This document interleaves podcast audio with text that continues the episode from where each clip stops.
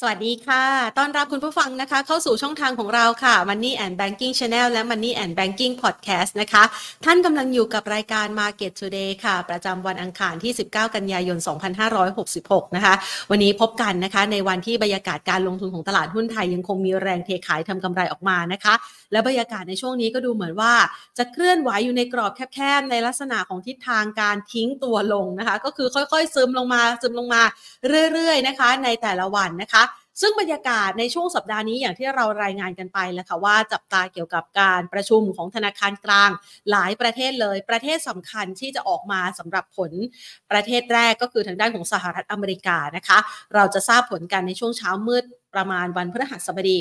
และในวันพฤหัสบดีเองก็จะมีการประชุมของธนาคารกลางอังกฤษด้วย ซึ่งตลาดก็คาดการว่าน่าจะมีการขยับขึ้นอัตราดอกเบี้ยในครั้งนี้ และจะเป็นครั้งสุดท้าย เหมือนกับที่ ECB ได้ส่งสัญญาณมาในช่วงสัปดาห์ที่ผ่านมา ในขณะเดียวกันปลายสัปดาห์นะคะ ก็จะมาติดตามเรื่องของการประชุมของธนาคารกลางญี่ปุ่นนะคะ ซึ่งตอนนี้เนี่ยค่าเงินเยนอ่อนค่าก็มีการส่งสัญญาณกันมาก่อนหน้านี้แล้วว่า อาจจะมีการพิจารณานโยบายการเงิน แต่ไม่รู้ว่าจะเกิดขึ้นในนัดนี้หรือไม่นะคะ ต้องดูว่าถ้อยแถลงที่ออกมาสัญญาณที่ส่งออกมาผ่านทางธนาคารกลางญี่ปุ่นนั้นจะเป็นอย่างไร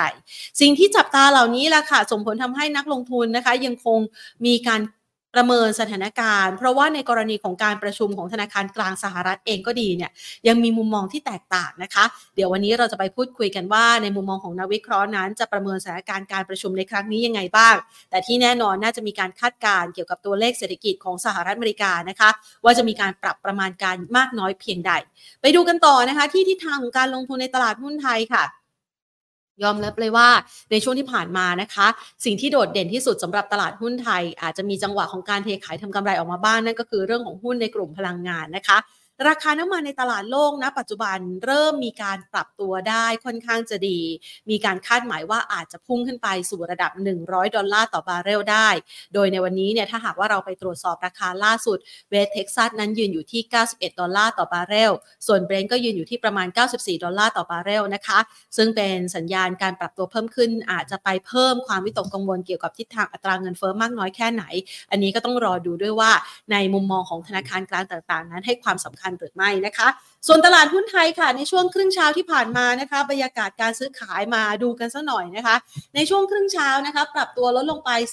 3.42 จุดค่ะปิดตลาดที่ระดับ 1,524.15 จุด โดยมูลค่าการซื้อขาย 18,253 ล้านบาท อันดับที่ 1กสิกรไทยปรับลดลงไป 1.16%นะคะปตทสพขยับเพิ่มขึ้น 0.3% CPO ราคาไม่เปลี่ยนแปลงค่ะ AOT ขยับลดลง 0.35%และ KTB ขยับลดลงไป 0.53%นะคะ ส่วนทิศทางของการลงทุนในวันนี้เดี๋ยวเรามาวางแผนการลงทุนกันนะคะ ก่อนอื่นขอขอบพระคุณผู้สนับสนุนของเราค่ะบริษัท True Corporation จำกัดมหาชน บริษัทเมืองไทยประกันชีวิตจำกัดมหาชน และทางด้านของธนาคารไทยพาณิชย์จำกัดมหาชนค่ะ วันนี้นะคะ เดี๋ยวเราไปพูดคุยกันนะคะ กับคุณวีรวัตรวิโรธโพคานะคะ เพื่อที่จะประเมินสถานการณ์นะคะ การลงทุนกันนะคะ กับคุณนิกกันค่ะ สวัสดีค่ะคุณนิกค่ะสวัสดีครับสวัสดีสวัสดีนักทุกทุกท่านนะครับ วันนี้คะมาวันนี้เนี่ยดูเหมือนว่าบรรยากาศของตลาดหุ้นไทยเนี่ยมันมันไม่ใช่การประคองตัวแล้วไหมคะ มันเป็นสัญญาณของการทิ้งตัวหรือเปล่าหลายๆคนเริ่มกังวลใจค่ะ ก็ต้องบอกว่า เอ่อเอาเดี๋ยวตอบคำถามนี้ก่อนว่า ตอนนี้เส้นเด็กอยู่ในทิศทางที่เป็นยังไงนะครับ ก็ต้องบอกว่าตอนนี้เนี่ยเป็นไซด์เวย์นะครับค่ะเอ่อที่ชัดเจนแล้วหลังจากที่ในช่วงตั้งแต่ช่วงปลายเดือนมิถุนาเนี่ยนะครับตลอดจนประมาณสักเอ่อปลายเดือนสิงหาที่ผ่านมาก็คือประมาณสักสองเดือนเนี่ยเราอยู่ในทิศทางขาขึ้นนะครับ แต่ว่าหลังจากที่เราเอ่อเรียกว่ายืนแนวรับ 1540 ไม่ได้ ซึ่งมันจะเป็นเรียกว่าเส้นของ uptrend channel เนี่ย มันหลุดลงมาโดยเฉพาะเมื่อวานนี้ที่หลุดด้วยด้วยการลบระดับ 14-15 จุดเนี่ยแล้วหลุดลงมาอย่างค่อนข้างมีนัยยะคือ คือไม่ได้เหลื่อมลงมาแค่จุด 2 จุดนะหลุดแบบเป็นทีเป็นเป็น 10 จุดเนี่ยอันเนี้ยมันค่อนข้าง confirm ว่าโมเมนตัมบวกในช่วง 2 เดือนที่ผ่านมาเนี่ยมันถูกลบล้างไปนะครับแล้วก็กลายเป็นตอนนี้เนี่ยตลาดอยู่ในทางที่เป็น sideway นะครับซึ่งถามว่ากรอบแกว่งตอนนี้เนี่ยด้านล่างเนี่ยเรามองแนวรับอยู่ที่โซนประมาณสักแถวๆเอ่อเราให้เป็นโซนนะครับประมาณสักพันห้าร้อยถึงพันห้าร้อยยี่สิบ นะครับค่ะส่วนด้านบนเนี่ยก็ให้ไว้ที่บริเวณแถวๆหนึ่งพันห้าร้อยเจ็ดสิบจนถึงหนึ่งพันห้าร้อยแปดสิบจุด ก็คิดว่าตอนนี้เนี่ยตลาดน่าจะแกว่งในกรอบ sideway ในกรอบกว้างอยู่ที่ระดับตรงนี้นะครับ ก็ต้องบอกว่าเสียโมเมนตัมไปค่อนข้างพอสมควรเลยในช่วงประมาณสักสาม week ที่ผ่านมานะครับที่ดัชนี ตอนแรกเนี่ยตลาดก็ดูเป็นบวกเลยนะครับ ก็คือเบรก1570 ไปได้ แต่ปรากฏว่าสุดท้ายกลับมาหลุด แล้วก็พอหลุด 1540 อีกเนี่ยก็คือโดนลบทั้งโมเมนตัมบวก แล้วก็ ตัวเทรนด์ก็โดนโดนโดนหักล้างไปด้วยโครงสร้างไปด้วย ถูกทำลายโครงสร้างขาขึ้นไปด้วยแบบนั้น พูดอย่างนั้นถูกต้องไหมคะ ครับผมจะจะพูดอย่างไรก็ได้แต่เพียงแต่ว่าก็ต้องบอกนักทุนว่าในภาพระยะกลางนะครับมันยังไม่ได้เป็นแนวโน้มขาลงนะมันเป็นแนวโน้มไซด์เวย์แต่อย่างที่บอกคือกรอบเนี่ยมันคือข้างล่างเนี่ยเราก็จะอยู่ที่แนวรับเดิมที่เราคุ้นชินกันนะพันห้าหรือพันห้าร้อยี่สิบ นะครับแล้วก็ด้านบนเนี่ยก็จะค่อนข้างเรียกว่าอาจจะมีแกลบนิดนึงก็คือบริเวณแถวหนึ่งห้าเจ็ดศูนย์บวกลบนะ เพราะฉะนั้นเนี่ยกรอบแกว่งของเซ็นเด็กตอนนี้เรามองอยู่ที่กรอบประมาณสักห้าสิบถึงหกสิบจุดนะในแง่ของกรอบไซเวย์ค่ะ สาเหตุหลักๆ เป็นเพราะอะไรคะคุณนิก เป็นเพราะว่าเรารับรู้ข่าวดีไปหมดแล้ว หรือว่ามันไม่มีข่าวอะไรที่พอจะมาช่วยผลักดันตลาดหุ้นไทยได้แล้วต่อจากนี้ไปคะ เรามองยังไงคะ ครับ คือผมว่าหลักๆ เนี่ยเกิดจาก ความกังวลนะครับ หรือว่าความไม่มั่นใจของนักลงทุนที่อาจจะมีต่อนโยบายกระตุ้นเศรษฐกิจนะฮะไม่คือหนึ่งเนี่ยไม่มั่นใจว่าเงินนี้ต้องหนึ่งหมื่นบาทเนี่ยเข้ามาแล้วเนี่ยมันจะหมุนได้หลายรอบจนจนทำให้เศรษฐกิจมันโตแตะห้าเปอร์เซ็นได้จริงหรือเปล่า เพราะว่าถ้าจะหมุนให้โตระดับห้าเปอร์เซ็นได้เนี่ยอาจจะต้อง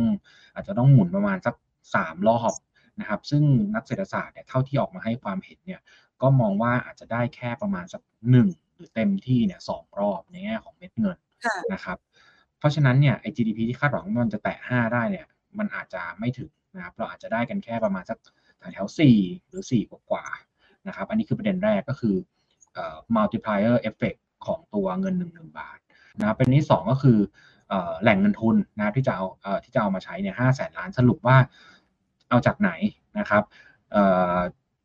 ทางคอรมอก็บอกว่าไม่กู้เพิ่มนะครับ ไม่แตะ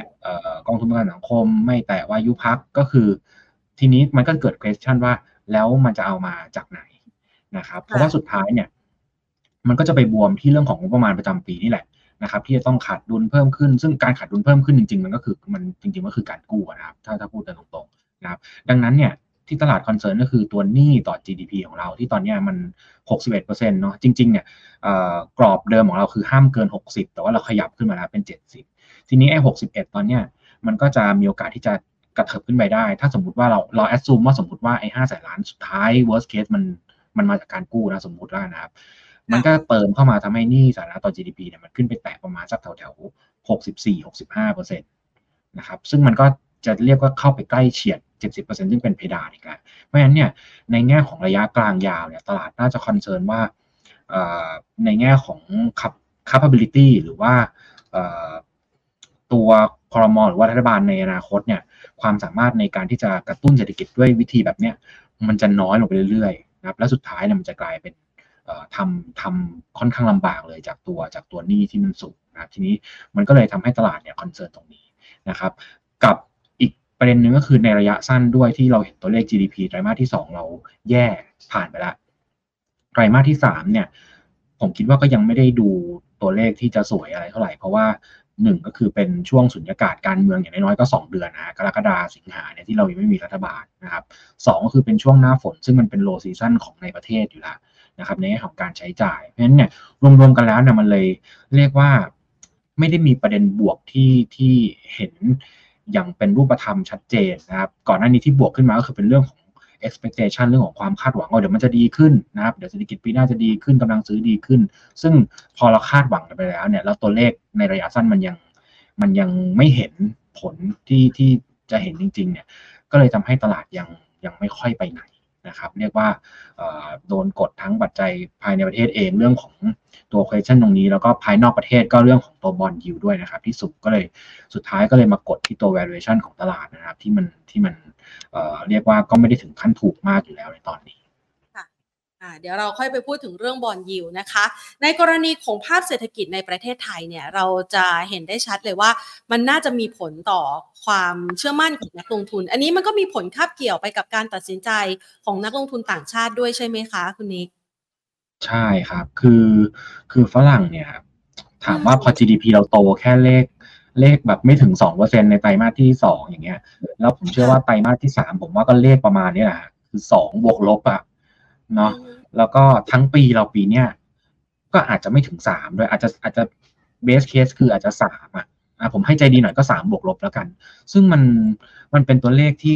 จริง ๆ ถือว่าไม่สูงนะ ถ้าถ้าถ้าเรามองว่าเราเป็นประเทศแบบ emerging market คือ emerging market ด้วยด้วยนิยามของตัวมันมันต้องโต สูงถูกไหมครับมันเป็นตลาดเกิดใหม่ แต่ตัวเลขโตสามเปอร์เซ็นต่อปีเนี่ยมันเป็นตัวเลขที่จริงๆ มันแทบจะแพ้ develop market อยู่แล้วนะครับในในในปีที่เป็นปีปกติ ก็เลยทำให้หนึ่งก็คือต่างชาติก็เลยมองตรงนี้ว่าเฮ้ยเราโตช้านะครับแล้วก็สองคือเรื่องของฐานะการคลังของไทยที่จริง ๆ มันเราเรายังไม่ได้มีความเสี่ยงผิดนัดชำระหนี้อะไรนะครับเพียงแต่ว่าไอ้ความตึงตรงนี้มันทำให้การกระตุ้นเศรษฐกิจในภาพระยะแบบในระยะยาวหน่อยสามปีข้างหน้าเนี่ย มันจะจำกัดมากขึ้น ต้องพูดอย่างนี้กับประเด็นที่สามก็คือเรื่องของนักท่องเที่ยวคือบ้านเราถ้าฝรั่งมองเขาต้องมองเรื่องการท่องเที่ยวอยู่แล้วบ้านเราอะตัวเลขนักท่องเที่ยวเนี่ยดูฟื้นช้ากว่าที่คิดนิดนึงโดยเฉพาะคนจีนนะครับเพราะฉะนั้นเนี่ยสามสี่เรื่องเนี้ยนะบวกกับการส่งออกที่ตอนนี้ยังหดตัวเศรษฐกิจโลกแผ่วแล้วทำกระทบการส่งออก ซึ่งบ้านเราเนี่ยการส่งออก contribute ต่อ GDP ค่อนข้างเยอะเนี่ยเพราะฉะนั้นเนี่ยรวมๆหลายๆอย่างมันเลยยังไม่ไม่เอื้อให้ฝรั่งต้องรีบตัดใจว่าต้องซื้อหุ้นไทยตอนนี้ นะครับแล้วก็จริงๆค่อนเป็นในฝั่งขายซะด้วยซ้ำนะครับจากตัวค่าเงินบาทที่อ่อนค่ะจากกรณีนี้เนี่ยนะคะมันถือว่าถ้าเศรษฐกิจไทยยังไม่ได้เห็นการฟื้นตัวที่ชัดเจน ซึ่งเราอาจจะเห็นการฟื้นตัวได้ในปีหน้า เท่ากับว่าเป็นการปิดทางที่นักลงทุนต่างชาติจะเอาเงินกลับเข้ามาในปีนี้เลยใช่ไหมคะ คือผมว่า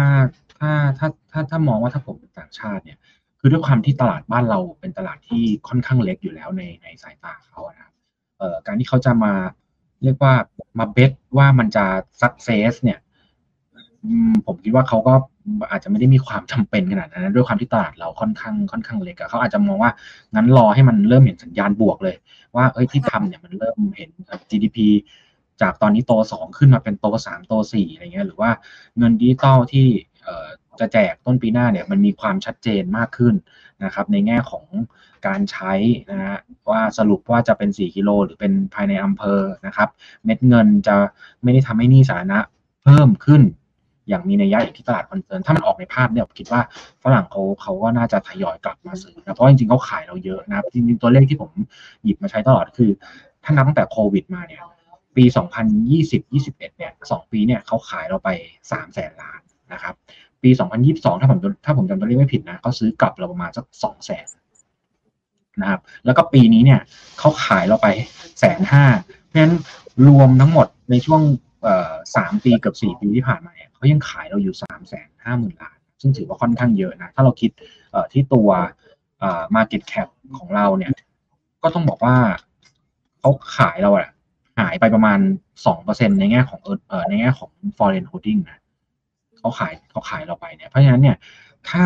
วันว่าเศรษฐกิจเรากลับมาเห็นตัวเลข GDP โต above สามเปอร์เซ็นต์นะครับไปสี่ได้ยิ่งดีเนี่ยซึ่งผมคิดว่าที่จะเกิดขึ้นนะมันคือไตรมาสที่สี่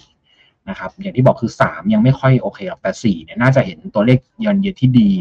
ระดับสามสี่เปอร์เซ็นได้ เพราะว่าปีที่แล้วเราฐานต่ำด้วยนะครับส่วนหนึ่ง แต่ว่ามันน่าจะทำให้เห็นว่าโมเมนตัมเนี่ยมันค่อย ๆ ดีขึ้น แล้วก็เขาน่าจะกลับมาทยอยซื้อได้นะครับเศรษฐกิจไทยน่าจะผ่านบอททอมไปแล้วช่วงนี้แหละ Q2 Q3 เนี่ยที่ตัวเลขมันน่าจะเป็นตัวเลขที่ดูไม่ดีที่สุดอะแล้วก็ถัดจากนี้น่าจะมีโมเมนตัมที่ค่อยๆ ดีขึ้นเรื่อยๆนะครับ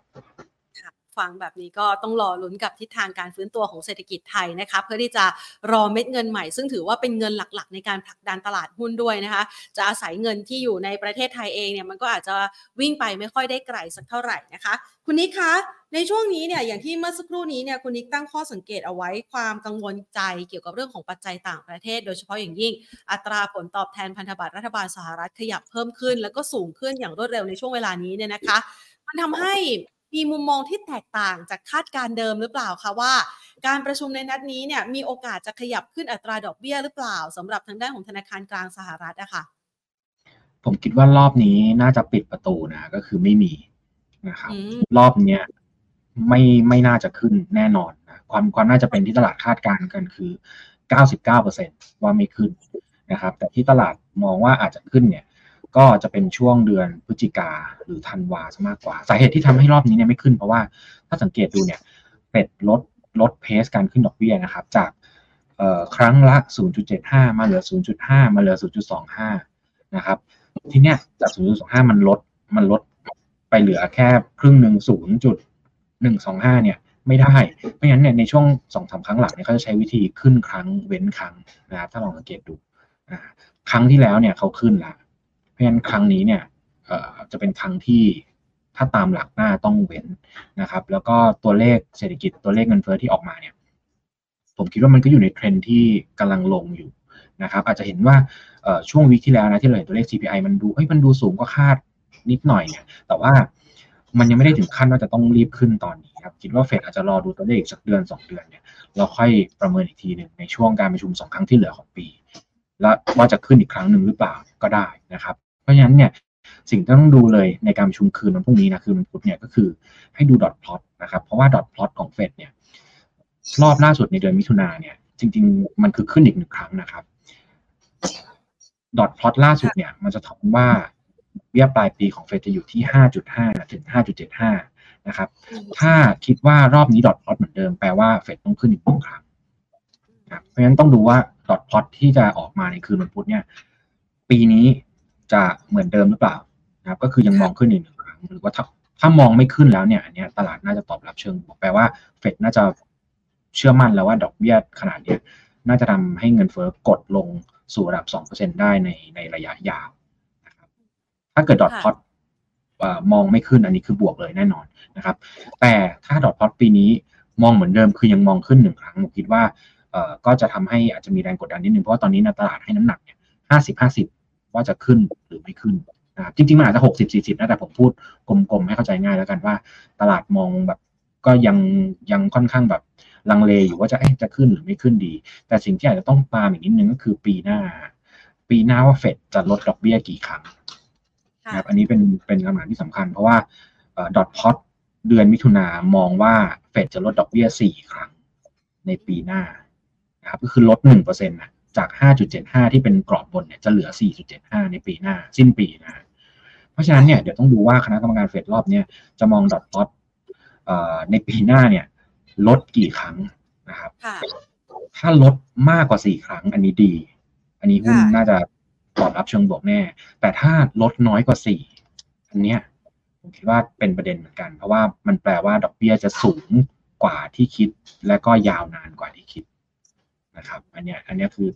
ผมว่าเป็นปัจจัยหลักเลยที่ต้องตามในในการชุมเฟดในวันพรุ่งนี้นะครับค่ะเดี๋ยวรอนะคะรายละเอียดที่ออกมานะคะ พร้อมการสื่อสารของคุณเจอโรมพาเวลด้วยนะคะ มาดูในเรื่องของราคาน้ำมันบ้างนะคะ หลาย ๆ ฝ่ายบอกว่าราคาน้ำมันที่ปรับตัวเพิ่มขึ้นตรงนี้เนี่ยมันอาจจะมีนัยสำคัญต่อทิศทางอัตราเงินเฟ้อในมุมมองของคุณนิกนี่เรากังวลใจเรื่องนี้เร็วเกินไปหรือเปล่าคะก็จริง ๆ ก็ก็ถือว่าเป็นประเด็นนะครับถือว่าเป็นประเด็นเหมือนกัน เพราะว่ามันก็จะเหมือนกับปีที่แล้วอะคือปีที่แล้วไอ้ตัวเงินเฟ้อจากพลังงานเนี่ยมันก็มาเรียกว่าเป็นแรงหนุนเพิ่มแล้วกัน คือถ้าเรามองเศรษฐกิจสหรัฐกับยุโรปเนี่ย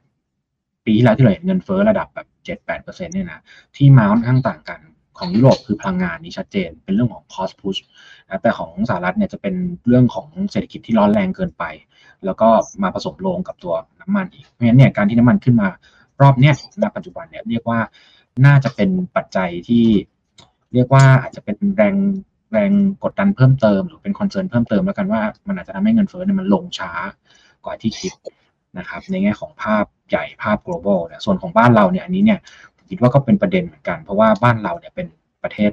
นำเข้าพลังงานเนาะเรานำเข้าน้ำมันดิบเพราะฉะนั้นเนี่ยยิ่งน้ำมันแพงเท่าไหร่เนี่ยเราเสียเงินออกไปนำเข้าพลังงานมากขึ้นนะครับ ในแง่ของตัว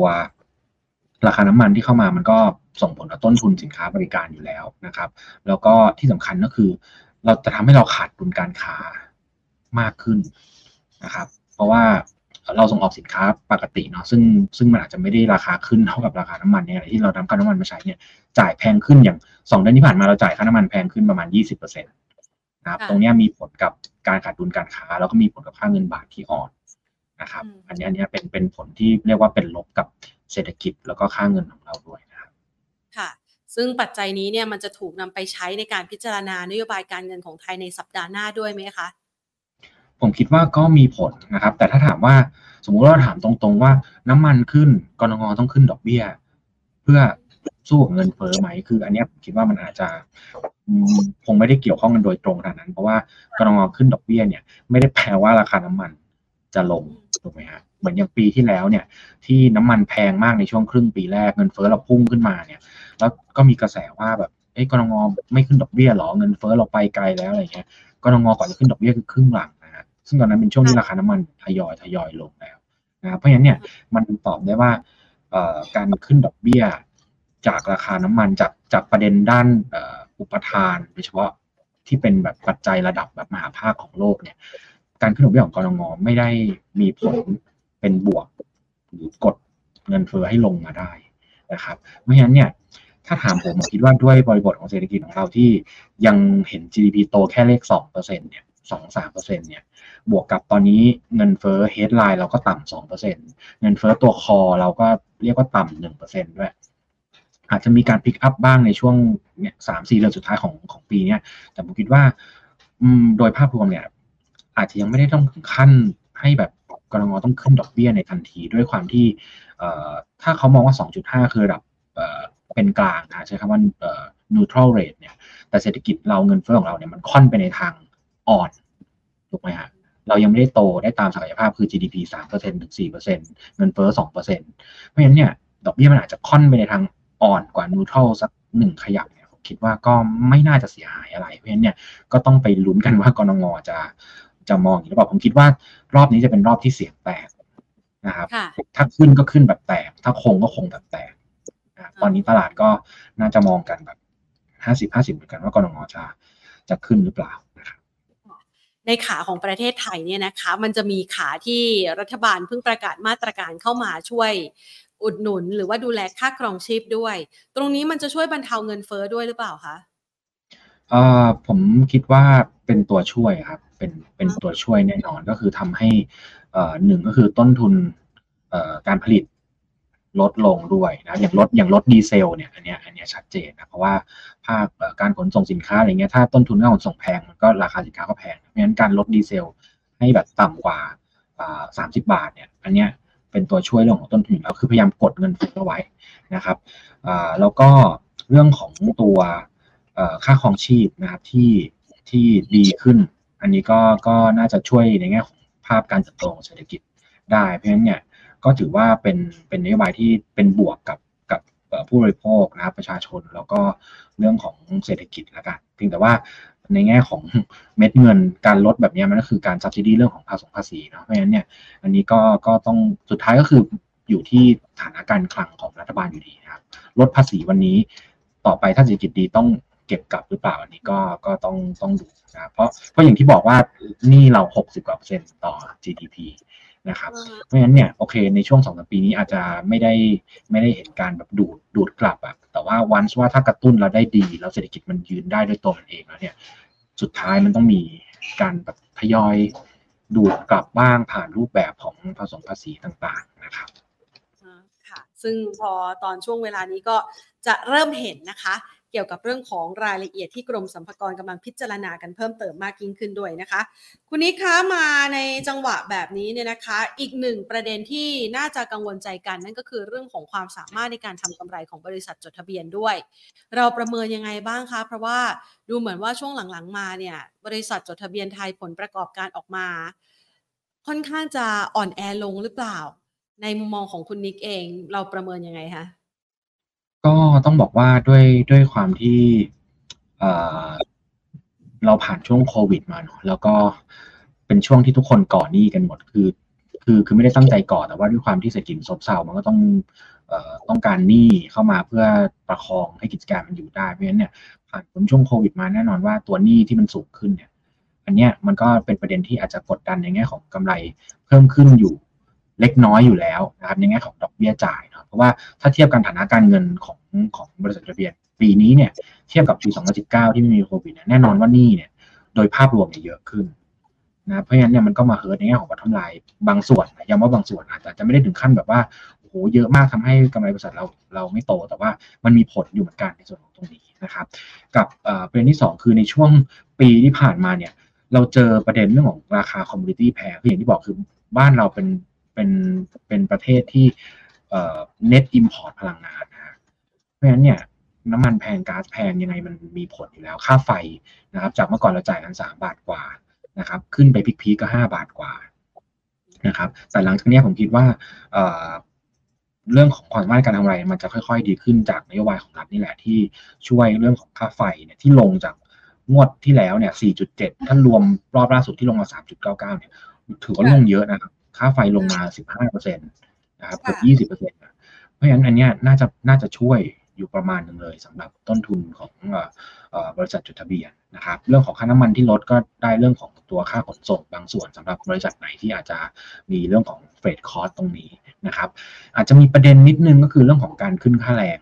นะครับ ที่ถ้าเกิดว่าเป็น 400 บาทจริง ๆ แล้วจะขึ้นตอนช่วงก่อนปีใหม่เนี่ยผมคิดว่าอาจจะมีผลกระทบบ้างในแง่ของตัวต้นทุนของบริษัทจดทะเบียน แต่ว่าสุดท้ายเนี่ยคิดว่ามันจะเทินกลับมาในแง่ของตัวรายได้ หรือว่ากำลังซื้อเนี่ยซึ่ง offset กันแล้วผมคิดว่า net impact เนี่ยมันจะไม่ได้ลบอย่างมีนัยยะสำหรับเรื่องของการขึ้นค่าแรงจริงเนี่ยถ้าถ้าเรามองในมุมว่าเศรษฐกิจจะโตได้จริง ๆ ค่าแรงต้องขึ้นนะครับค่าแรงต้องค่าแรงต้องขึ้นให้อย่างน้อยๆเนี่ย cover เงินเฟ้อ นะครับ หรือว่า cover หรือว่าเท่ากับตัว GDP เพราะเพราะเพราะไม่งั้นเนี่ย มันจะไม่มีทางที่เศรษฐกิจจะโตได้เลย ถ้าเกิดว่าเราฟรีซค่าแรงเอาไว้ เพราะกำลังซื้อมันมันมันไม่เพิ่มในขณะที่ราคาสินค้ามันเพิ่มไป เพราะฉะนั้นจริงๆ net net กันแล้วผมเชื่อว่า ค่าแรงอาจจะเป็นเรียกว่าเป็นประเด็น concern เป็นลบในระยะสั้น แต่ว่าสุดท้ายบริษัทจดทะเบียนจะมีการปรับ ไม่ว่าจะเป็นการลดต้นทุนภายในส่วนอื่นนะครับหรืออาจจะมีขึ้นราคาสินค้าเล็กน้อยนะครับแล้วก็ทสุดท้ายเนี่ยกำลังซื้อที่มากขึ้นมันจะ turn มาที่รายได้ที่สูงขึ้น ผมยังมองว่าในระยะกลางถึงยาวเนี่ยยังไงการขึ้นค่าแรงน่าจะเป็นเรื่องที่น่าจะเป็นเรื่องที่ดีเพียงแต่ว่าต้องขึ้นในระดับที่เหมาะสมกับกับตัวเงินเฟ้อแล้วก็ GDP แล้วก็โครงสร้างเรื่องของต้นทุนนะครับค่ะ ฟังจากทั้งหมดทั้งมวลนี้แล้วเนี่ยนะคะ แล้วก็อย่างที่เมื่อสักครู่นี้ตั้งแต่ช่วงเริ่มต้นเลย คุณนิกบอกว่าจุดที่เป็นแนวต้านที่มีนัยสำคัญ 1,570 ถึง 1,580 เนี่ย โอกาสที่เราจะไปจากนี้เนี่ย ในปีนี้เราตัดความหวังนี้ไปแล้วหรือยังคะที่จะแบบพุ่งทะยานขึ้นไปสู่พันหกพันเจ็ดเราอาจจะได้เห็นพันหกพันเจ็ดปีหน้าเลยหรือเปล่าคะคุณนิกเอ่อถ้าพันเจ็ดเนี่ยคงปีหน้า พันพันเจ็ดปีนี้ยังไงคงปีนี้คงไม่ไหวแล้วแต่พันหกก็อาจจะเรียกว่าเหนื่อยเหนื่อยขึ้นแล้วกัน แต่ก็ยังไม่ปิดโอกาสอยู่ที่ว่าไตรมาสที่สี่เราจะเทินกลับมาได้ดีมากน้อยแค่ไหนนะครับ ในแง่ของตัวกำลังซื้อกำไรบริษัทจดทะเบียนนะจริงๆกำไรบริษัทจดทะเบียนผมว่าไตรมาสที่สามเนี่ยถ้าดูภาพรวมอะมันจะดีขึ้นจาก Q2 นะแต่มันจะกระจุกมันจะกระจุกไปที่พลังงานนะครับ ที่จะโอ้โหเห็นแบบกำไรแบบ พลิกจากหลังมือไตรมาสสองที่ไม่ค่อยดีไตรมาสสามจะดีปูดขึ้นมาเลย แต่ sector อื่นอาจจะอาจจะยังไม่ได้แบบหวือหวามากนะแต่ว่าอย่างน้อยๆโมเมนตัมเนี่ยมันคือกำไรมันมันก็ bottom แล้วเหมือนกันนะครับก็ยังยังยังไม่ปิดโอกาสแล้วกันสำหรับพันหกปีนี้นะครับ แต่ว่าอาจจะเหนื่อยขึ้นหน่อยนะครับ แล้วก็ถ้าเราดูถ้าคิดเป็นเปอร์เซ็นต์เทจากตอนนี้หนึ่งพันห้าร้อยยี่สิบห้าขึ้นไปพันหกประมาณสักกลมๆก็แปดสิบจุด จริงๆ มันก็ประมาณสัก ห้าเปอร์เซ็นถามว่าเราบวกห้าเปอร์เซ็นในช่วงสามเดือนที่เหลือได้ไหมผมคิดว่า ถ้าถ้าฝรั่งหยุดขายเรานะครับ แล้วก็เราเริ่มเห็นพัฒนาการเชิงบวกกับเศรษฐกิจเนี่ยว่าห้าเปอร์เซ็นจริงๆ ไม่ได้เป็นตัวเลขที่ยากอะไรนะ เพราะว่าอย่างตอนที่เราได้นายกเนี่ยเราก็ขึ้นจากตรงเนี้ยนะฮะหนึ่งพันห้าร้อยี่สิบขึ้นไปพันห้าร้อยแปดสิบเนี่ยใช้เวลาแค่สองปีเองแล้วก็ฝรั่งฝรั่งไม่ได้ถึงขั้นซื้อเยอะด้วยนะตอนนั้นฝรั่งซื้อแค่หลัก ผมเข้าใจว่าเน็ตเน็ตแล้วเนี่ยซื้อไม่ถึงหมื่นนะซื้อแค่หลักพันล้านนะแต่ว่าดัชนีเนี่ยบวกได้ประมาณหกสิบจุดนะเพราะฉะนั้นก็เรียกว่ายังไม่ปิดโอกาสแต่ว่าก็เหนื่อยขึ้นต้องใช้คำนี้แล้วกันอ่านะคะ เราอาจจะมีวิชาตัวเบานะ วิ่งขึ้นไปที่พันหกได้ แต่เราก็ยังไม่ปิดโอกาสในการปรับตัวลดลงไปหลุดระดับ 1,500 จุดหรือเปล่าคะ คุณผู้ชมหลายท่านบอกว่า มีโอกาสไหลลงไปแนวรับล่างที่หลุด 1500 ไปถึง 1,400 จุด ยังพอมีโอกาสไหมมันจะมีเซอร์ไพรส์ไหมคะ ที่อาจจะเกิดขึ้นจนกระทั่งกดดันทำให้เซ็ตเนี่ยร่วงลงไปในระดับที่ต่ำกว่าที่เราคาดการเอาไว้อะค่ะคือถ้าจะมีอะไรเซอร์ไพรส์ให้หลุดอย่างนั้น มันต้องเป็นมันต้องเป็นประเด็นใหม่ที่ตอนนี้ตลาดอาจจะยังคาดไม่ถึงครับนะครับ คือตอนนี้เราย้ำว่าเรามองเซ็ตเป็น sideway นะยังไม่ได้เป็นขาลงเพราะฉะนั้นเนี่ยนิยามของ sideway ตอนนี้ก็คือด้านล่างเนี่ยจะต้องไม่หลุดพันห้านะครับเพราะเราให้กรอบแบ่งคือด้านล่างพันห้าพันห้าพันห้ายี่สิบด้านบนหนึ่งห้าเจ็ดศูนย์บวกลบนะครับอันนี้คือกรอบไซด์เวย์ที่เรามองแต่ถ้ามันหลุดพันห้าจริงเนี่ยก็คือ มันจะไม่ใช่ไซด์เวย์ละมันจะกลายเป็นลงแทนแล้วนะครับซึ่งถามว่าจะมีอะไรทำให้หลุดพันห้าได้หนึ่งก็คือ GDP เราไม่มาจริงนะครับก็คือไตรมาสสี่เราก็จะยังเห็นเลขแบบโตแค่สองอะไรเงี้ยคิดว่าเนี้ยมีโอกาส ที่จะหลุดได้สองก็คือดอกเบี้ยนะครับ ดอกเบี้ยทั้งเฟดที่ปีนี้ถ้าไม่ขึ้นหนึ่งครั้งสมมติว่าดอทพอตบอกขึ้นสองครั้ง อันเนี้ยกดดัน ภาพภาพภาพของทั่วโลก แล้วก็อาจจะลามถึงเราด้วย กับอีกอันหนึ่งคือ ถ้ามันมีแมสเซจอะไรที่ทำให้หรือกรงงส่งสัญญาณออกมาว่า สมมุติว่าถ้าขึ้นอีกครั้งหนึ่งเป็น 2.5เนี่ยคิดว่าตลาดเนี่ยอันเนี้ยมีครึ่งหนึ่งที่มองว่าขึ้นนะครับ ครึ่งหนึ่งมองไม่ขึ้น แต่ ถ้ามันมีสัญญาณว่ามันจะไม่จบที่ 2.5 เนี่ย ขึ้นไปเลย 2.75 อันเนี้ยลงแน่ อันเนี้ยจะทำให้หลุดพันห้าได้นะครับ ซึ่งหวังว่าจะไม่เกิดสัญญาณนั้น เพราะว่าอย่างที่บอกคือ เศรษฐกิจเรามันค่ะมันมันจะโตต่ำกว่าดอกเบี้ยอยู่แล้วนะครับ แล้วก็ แล้วก็ตัวเงินเฟ้อเรามันไม่ได้กดดันขนาดนั้น เพราะฉะนั้นเนี่ยยังคิดว่านี้เป็น worst case scenario นะสำหรับดอกเบี้ย0.7เอ่อ2.75 เนี่ย ค่ะ อ่านะคะงั้นอยู่ในสถานการณ์ณปัจจุบันนะคะ เป็นจังหวะของการไซด์เวย์วางแผนลงทุนให้หน่อยสิคะ อยากจะหาโอกาสในการเลือกหุ้นที่สามารถทำกำไรกำไรได้ เราแนะนำตัวท็อปพิกหรือว่าเลือกลงทุนยังไงดีคะครับผมถ้าเป็นช่วงสั้นเนี่ยยังไงก็คงจะต้อง เกาะไปที่กลุ่มที่อาจจะเห็นงบ Q3 ที่ออกมาแข็งแรงแข็งแรงนะครับ อย่างที่ได้เล่าไปเมื่อสักครู่ว่างบ Q3 โดยภาพรวมอะมันจะเป็นไตรมาสที่รวมถึง GDP ด้วยนะครับ มันจะไม่ได้เป็นไตรมาสที่แบบหวือหวาอะไรมากเพราะฉะนั้นเนี่ยกำไร Q3 ที่จะออกมาดีเนี่ยถ้าตัดพลังงานออกไปที่ดีแน่เพราะน้ำมันขึ้น 20%เนี่ยมันจะเหลือ sector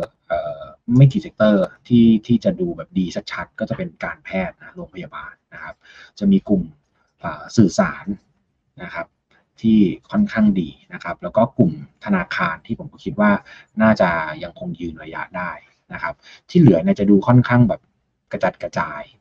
นะครับค่ะเอ่อดังนั้นเนี่ยถ้าถามว่าตัวไหนที่ชอบนะครับโรงพยาบาลนะผมคิดว่าได้ผมคิดผมคิดว่างบจะดีกับทุกตัวนะพี่ใหญ่ในกลุ่ม BDMs BS เนี่ยผมคิดว่าสามารถทยอยสะสมได้นะครับ หรือธุรกิจที่เอ่อค่อนข้าง recurring มากความเสี่ยงจากเอ่อ ประเด็นเศรษฐกิจจำกัดอย่าง CPN เนี่ยผมคิดว่าน่าสนใจนะครับ แล้วก็สื่อสารเนี่ย advance นะครับผมเชื่อว่าจะเห็นกำไรโตขึ้นทั้ง Q on Q year on year ได้จากการแข่งขันที่มันลดลงนะจากผู้เล่นตอนนี้ที่จาก 3 ลายเหลือ 2 ลายนะถึงแม้ว่าจะยังมี 3 แบรนด์นะแต่ว่ามันคือเหลือ 2 ลายแล้วนะครับเพราะฉะนั้นเนี่ยสื่อสารคิดว่าโอเค แล้วก็แบงก์เนี่ยก็เชื่อว่าไตรมาสที่ 3 น่าจะยังคือดอกเบี้ยของกรงมีแต่คงกับขึ้นนะเพราะฉะนั้นเนี่ย ผมก็ยังเชื่อว่าแบงก์น่าจะยังเป็นกลุ่มที่น่าจะยืนได้นะครับ แล้วก็ในแง่ของ valuation เองก็เทรดกัน price to book จุด6.7 ก็เป็นระดับที่ไม่สูงนะครับ อันนี้ก็จะเป็นตัวที่เอ่อเราค่อนข้างที่จะชอบนะครับ ส่วนถ้าเป็นลักษณะของซื้อแล้วก็ถือคาดหวังว่าเศรษฐกิจจะฟื้นเนี่ย ก็คงจะหนีไม่พ้นพวกกลุ่มที่เกี่ยวข้องกับการบริโภคนะ ค้าปลีก อาหารนะครับ ก็อาจจะต้องใช้เวลาหน่อยนะครับ หรือต้องรอเงิน 1 0,000 บาทปีหน้านะก็คือเป็นพวก CPO นะครับพวกนี้นะฮะอาหารก็จะมีพวกเอ่อเครื่องดื่มก็โอโซสภาอย่างเงี้ยผมคิดว่าถ้าให้เวลาเขาหน่อยผมคิดว่าก็ก็น่าจะมาได้นะครับค่ะ ตัวพวกนี้เนี่ยในหลาย ๆ ตัวนี่เราหาจังหวะในการเข้าซื้อยังไงบ้างคะเอ่อจริง ๆ ผมว่าราคาตรงนี้หลายตัวก็อยู่ในโซนที่ค่อนข้างด้านล่างนะผมคิดว่าทยอยสะสมได้นะครับ คือถ้าเราเชื่อว่าเซ็ตเอ่อ จะไม่ได้มีปัจจัยอะไรที่ที่จะมาเป็นลบเพิ่มเติมนอกเหนือจากที่เราพูดเมาสักครู่นะครับคือ assumption ของเราคือเศรษฐกิจเรา bottom Q2 Q3 เนาะกำไรบริษัทจดทะเบียนเรา bottom แล้ว Q2 นะครับ Q3 จะฟื้นนะครับ GDP ปีนี้โตไม่ถึง 3 ปีหน้าจะโตแรงกว่าปีนี้ก็คือโมเมนตัมเป็นเร่งตัวเนี่ย ผมยังไม่เห็นว่าเซตจะนิวโลได้นะ คือ หนึ่งหนึ่งสี่หกศูนย์เนี่ยหลุดลงไปเนี่ยผมคิดว่าถ้าไม่แย่กว่า assumption ของเราเนี่ย ไม่ไม่น่าจะหลุดได้นะครับเผลอๆผมคิดว่าพันห้าเนี่ยควรต้องยืนอยู่ด้วยถ้าหลุดพันห้าอย่างที่บอกคือต้องมีปัจจัยที่แย่ไปกว่า assumption ของเราตอนนี้นะครับ เพราะฉะนั้นเนี่ยในแง่ของกลยุทธ์ก็เออผมว่าโซนระดับพันห้าร้อยบวกลบสำหรับเซ็นเด็กเนี่ยก็ยังเป็นจุดในการทยอยสะสมนะครับเป้าหมายของเซตของ SET target ปีหน้าเนี่ยตอนนี้เนี่ย official ของเราเราให้ไว้กลางปีหน้าที่ 1,650 นะครับ ถ้าเอาปลายปีก็กลมๆก็สักประมาณ1,700บวกลบนะครับ ก็ยังเชื่อว่าโซนระดับพันห้าตรงนี้น่าจะเป็นจุดในการเข้าซื้อในระยะกลางถึงยาวที่ที่โอเคขึ้นนะครับ ปีนี้เราโดนเรื่องของการส่งออกที่แผ่วนะปีหน้าส่งออกเราไม่น่าจะเห็นการติดลบแล้ว เพราะฉะนั้นเนี่ย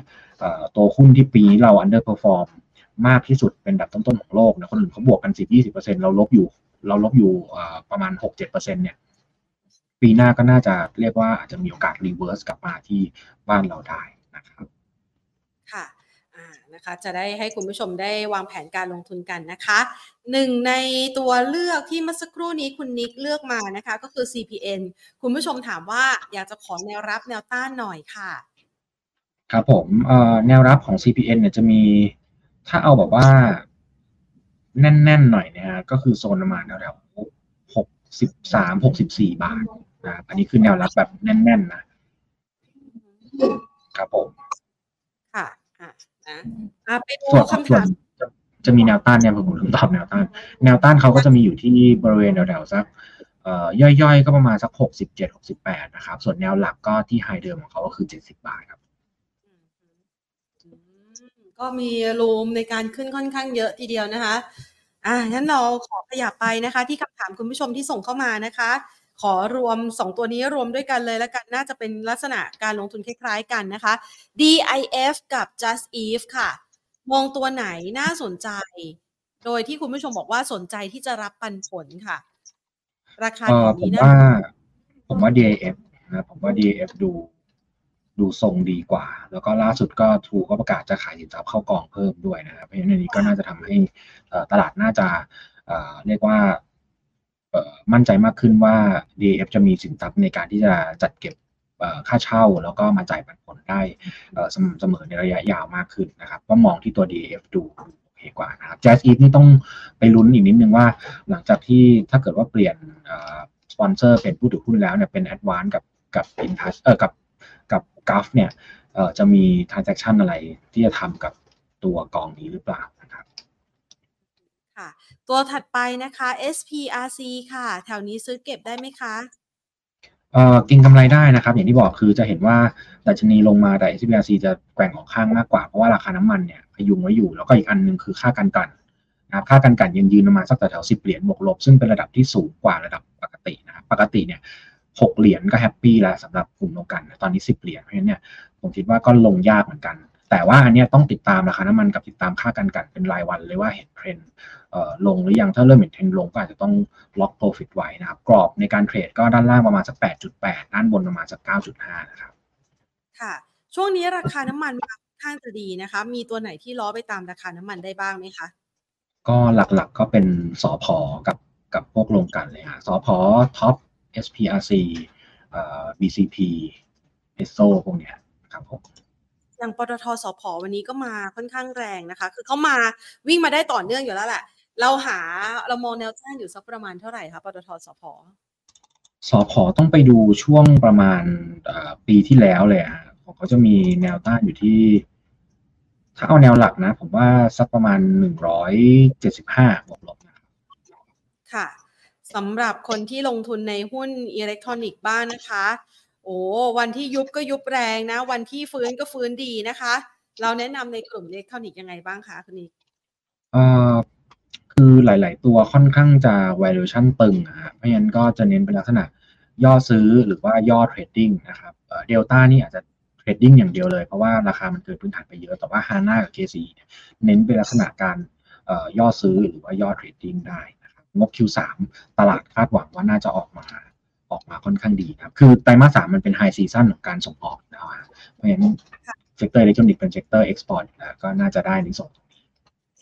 อ่าฮะนะคะอะอ๋อให้เป็นคุณผู้ชมนะคะ เป็นไอเดียในด้านการลงทุนกันนะคะ เชื่อว่าหลาย ๆ ท่านเนี่ยให้ความสนใจในหุ้นกลุ่มที่เคลื่อนไหวได้โดดเด่นงั้นขอสอบถามเพิ่มอีกกลุ่มหนึ่งนะคะ เมื่อสักครู่นี้เห็นคุณนิกพูดถึงหุ้นในกลุ่มของธนาคารด้วยนะคะ อย่างธนาคารเนี่ยในจังหวะวันนี้มันเริ่มมีแรงขายออกมาทำกำไรออกมาเหมือนกัน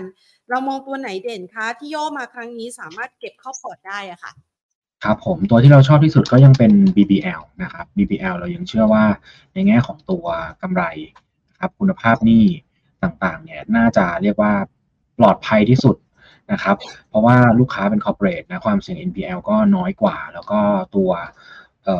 สำรองเขาก็ตั้งไว้เผื่อ อยู่ค่อนข้างเยอะเพราะฉะนั้นเนี่ยโอกาสที่จะต้องแบบมีประเด็นอะไรให้ต้องตั้งตั้งเพิ่มอย่างมีนัยยะ แล้วก็มากดให้กำไรมันมันผิดปกติไปเนี่ยผมคิดว่ามีค่อนข้างน้อยนะครับ แล้วก็เรื่องของตัวดอกเบี้ยขาขึ้นก็เป็นบวกกับเขามากที่สุดนะครับ BBL เป็น net lender นะเป็น net เป็น net lender ในในในกลุ่มธนาคารเพราะฉะนั้นดอกเบี้ย ถ้าถ้ากรงงยังขึ้นต่อเนี่ยอันนี้ก็จะเป็น เรียกว่าเป็นอีกหนึ่งแรงของเขา แล้วก็ valuation นะครับ BBL trade P/Book แค่มันจุดหกจุดเจ็ดเองก็ปกติเนี่ยก่อนโควิดต้องสักจุดแปดนะเพราะฉะนั้นเนี่ยผมคิดว่า valuation มันยัง discount อยู่กลุ่มธนาคารจะมีแรงขายบ้าง ผมคิดว่าไม่ได้เป็นเรื่องที่ผิดปกตินะ เพราะว่าถ้าดูดัชนีกลุ่มแบงก์เนี่ย น่าจะเป็น sector เดียวฮะในปีเนี้ที่ยังให้ return ที่จะเรียกว่าไม่ลบได้อะตลาดลบลบเจ็ดเนาะแต่แบงก์ผมคิดว่าน่าจะเป็น sector เดียวที่แบบยังยืนแบบประคองตัวได้ที่เหลือเนี่ยลงหมด เพราะฉะนั้นถ้าจะมีแรงขายกำไรทำกำไรระยะสั้นบ้างผมคิดว่าไม่ได้แปลกนะครับ แล้วก็ BBL เนี่ยผมคิดว่าโซนระดับราคา 165 บวกลบเนี่ยทยอยสะสมได้นะครับ เป้าเราอยู่ที่ 197 ค่ะ ตัว TPI PP คุณผู้ชมถามว่า Q2 เนี่ยกำไรเพิ่มทำไมราคาถึงร่วงครับ อืมตัวนี้พื้นฐานผมอาจจะไม่ได้มีรายละเอียดให้นะครับ แต่ว่าหลักๆก็คือเป็นธุรกิจซีเมนต์เนาะสำหรับ TPI PP ก็ผมเข้าใจว่าหนึ่งคือเรื่องของราคาพลังงานที่มันขึ้นมานี่ก็กดๆเหมือนกันนะเพราะว่าซีเมนต์ก็ใช้พลังงานในการผลิตเนี่ยค่อนข้างเยอะนะครับราคาพวกถ่านหินอะไรพวกนี้นะที่ที่อาจจะเรียกว่ายังสูงกว่าในอดีตอยู่นิดหน่อย นะครับแล้วก็เรื่องของดีมานความต้องการบุซีเมนที่เราก็เพิ่งมีรัฐบาลเพราะฉะนั้นผมคิดว่าจะต้องให้เวลาเขาอีกสักสักระยะนึงนะสำหรับตัวนี้ค่ะเรามองแนวรับแนวต้านให้คุณผู้ชมได้ไหมคะเอ่อค่อนข้างกว้างนิดนึงนะครับสำหรับตัวนี้เนี่ยแนวรับก็สักสามบาทยี่สิบสี่นะครับโลเดิมจริงตอนนี้เกาะเพราะแกว่งไซด์เวย์คือด้านล่างสามบาทยี่สี่ด้านบนประมาณสามจุดห้าสี่สามจุดห้าหกประมาณนี้นะครับค่ะ ได้เลยค่ะ วันนี้ต้องขอขอบคุณคุณนิกมากเลยนะคะ มาให้ไอเดียการลงทุนกับเรานะคะ เพื่อหาตัวที่เป็นผู้ชนะในเรื่องของโอกาสการลงทุนในรอบนี้กันนะคะ ขอบคุณค่ะคุณนิก สวัสดีค่ะสวัสดีครับคุณนิกนะคะ คุณวีรวัตรวิโรธโพคานะคะผู้อำนวยการโสจากบริษัทหลักทรัพย์ที่ปรึกษาการลงทุน FSS International จำกัดนะคะ ก็มาให้ไอเดียด้านการลงทุนกับเรากันนะคะ ช่วงนี้อาจจะไปไหนไม่ไกลค่ะรูปแบบของการไซด์เวย์ก็คือการเคลื่อนไหวอยู่ในกรอบนะคะ เพียงแต่กรอบในช่วงเวลานี้มันดูเหมือนว่ากำลังจะลงไปทดสอบอย่างที่ 1,500 จุดนะคะ แต่ว่ายังไม่มีปัจจัยลบอะไรใหม่ ๆ เข้ามา เป็นปัจจัยที่รอดูพัฒนาการกันอยู่นะคะ โดยเฉพาะอย่างยิ่งการฟื้นตัวของเศรษฐกิจไทย แล้วก็กำไรของบริษัทจดทะเบียนด้วย ก็รอจับตาแล้วค่ะ ส่วนทางด้านของคุณนิกเองก็ให้หุ้นเด่นเอาไว้ เพื่อที่จะเลือกลงทุนกันหลายตัวเลยทีเดียวนะคะ ทั้งในกลุ่มของโรงห้างสินค้าสื่อสารนะคะ โรงพยาบาลนะคะ แล้วก็ธนาคารด้วยลองเอาไปจัดสรรพอร์ตการลงทุนกันนะคะ วันนี้ลากันไปก่อนค่ะ สวัสดีค่ะ